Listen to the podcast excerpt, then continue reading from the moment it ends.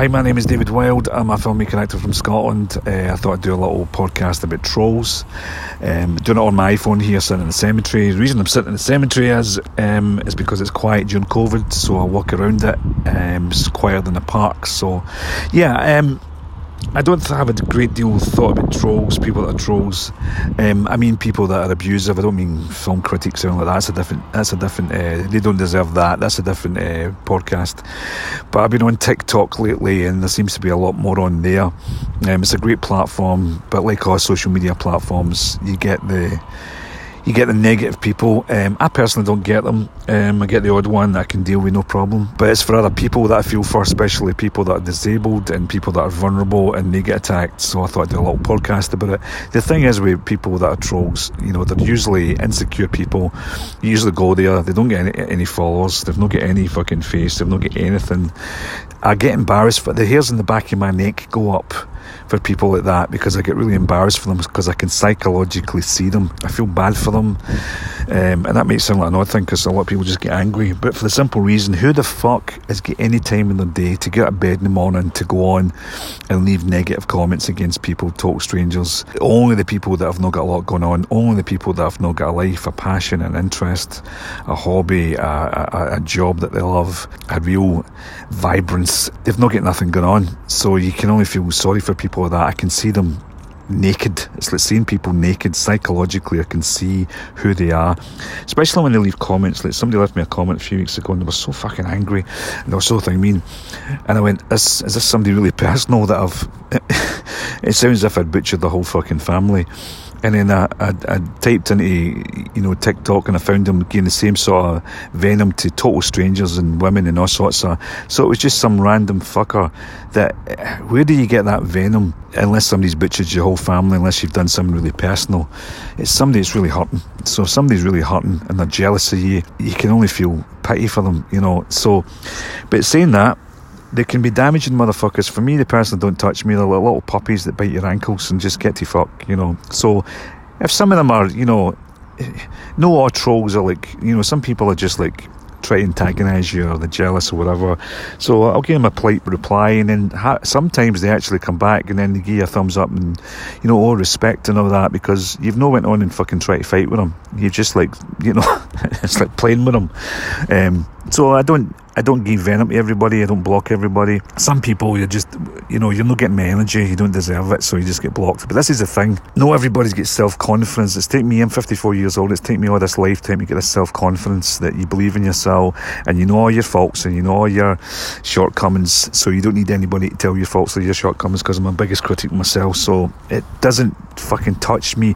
My value is not predicated on some other mortal human being. It's a total fucking stranger's opinions about me. My value isn't dependent on them, their opinions about me. They mean nothing to me. 15 years ago, 10 years ago, even, yeah, I admit I get affected because what I've discovered on TikTok is a lot of people will fight with trolls and argue with them, go back and forth, make videos about them. So obviously it, it upsets them because we're, as human beings, we're all fragile. Even when we're confident, we're still fragile. So if trolls tap into your insecurities, whether you go in there and you put yourself out there as a filmmaker, actor, or you put yourself out as a performer, you're just singing to music or whatever, or giving advice um, they they tap into that fucking shit. So if somebody's not totally confident about what they're do, doing, they'll second guess themselves. They'll go off and go, that fucking troll's tapped into what, you know, and it eats away at them for minutes, hours of the day, you know and that's when these fuckers are damaging. For me personally, I can deal with them no problem. And then if they're really bad, it doesn't even last with me any more than a few seconds because all I need to do is just block, done with, move on,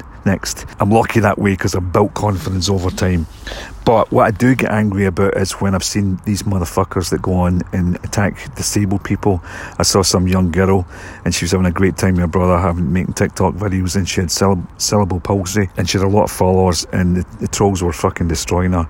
And that is that is when those kind of people you would want to just that's when you would want to take a fucking flamethrower to them you know that's when i don't have any empathy for them that's the kind of worst sort of virus pus negative nothingness, voidness, soulless, fucking disease ridden nothingness people. On on TikTok, um, or any social platform, but it seems to be a lot on TikTok, but any social platform, but TikTok, I've had more positive people, more great people that you find there than you do trolls. So, but when you get young people or vulnerable people or disabled people or most human beings in general, because we're not all confident, no matter how much we, we try to pretend that we are, I'd say most human beings in general, you can say that sticks and stones, names will not hurt you, sticks and stones will break your bones, but names, names will not hurt you, but they do.